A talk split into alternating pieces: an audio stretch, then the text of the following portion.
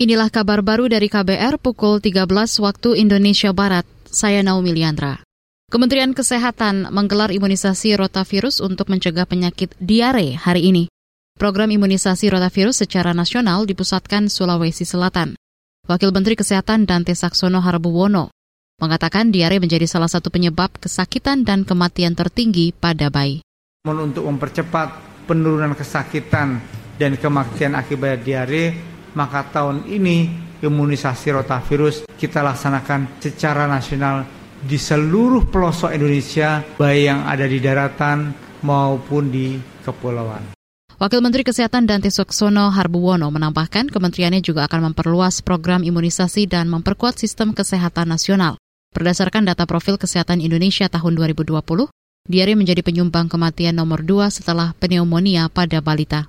Beralih ke informasi ekonomi, Pemerintah diminta memberi bantuan ekonomi secara merata kepada masyarakat kalangan bawah.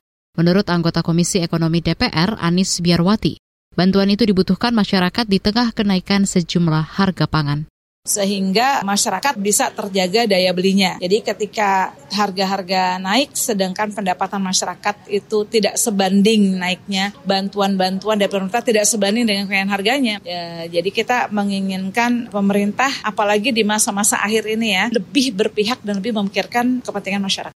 Anggota Komisi Ekonomi DPR Anis Biarwati menilai kenaikan harga pangan dan inflasi tidak sebanding dengan pendapatan masyarakat. Dia mendorong pemerintah memastikan harga-harga pangan stabil supaya daya beli masyarakat tetap terjaga. Kita ke berita mancanegara. Junta militer Niger akan menuntut Presiden terguling Mohamed Bazoum dengan tuduhan pengkhianatan terhadap negara.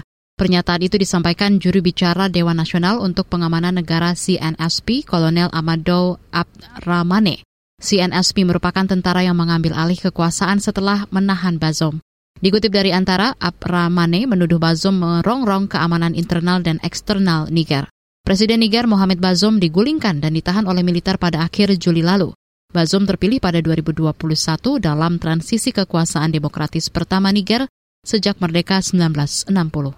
Demikian kabar baru KBR, saya Naomi Liandra undur diri.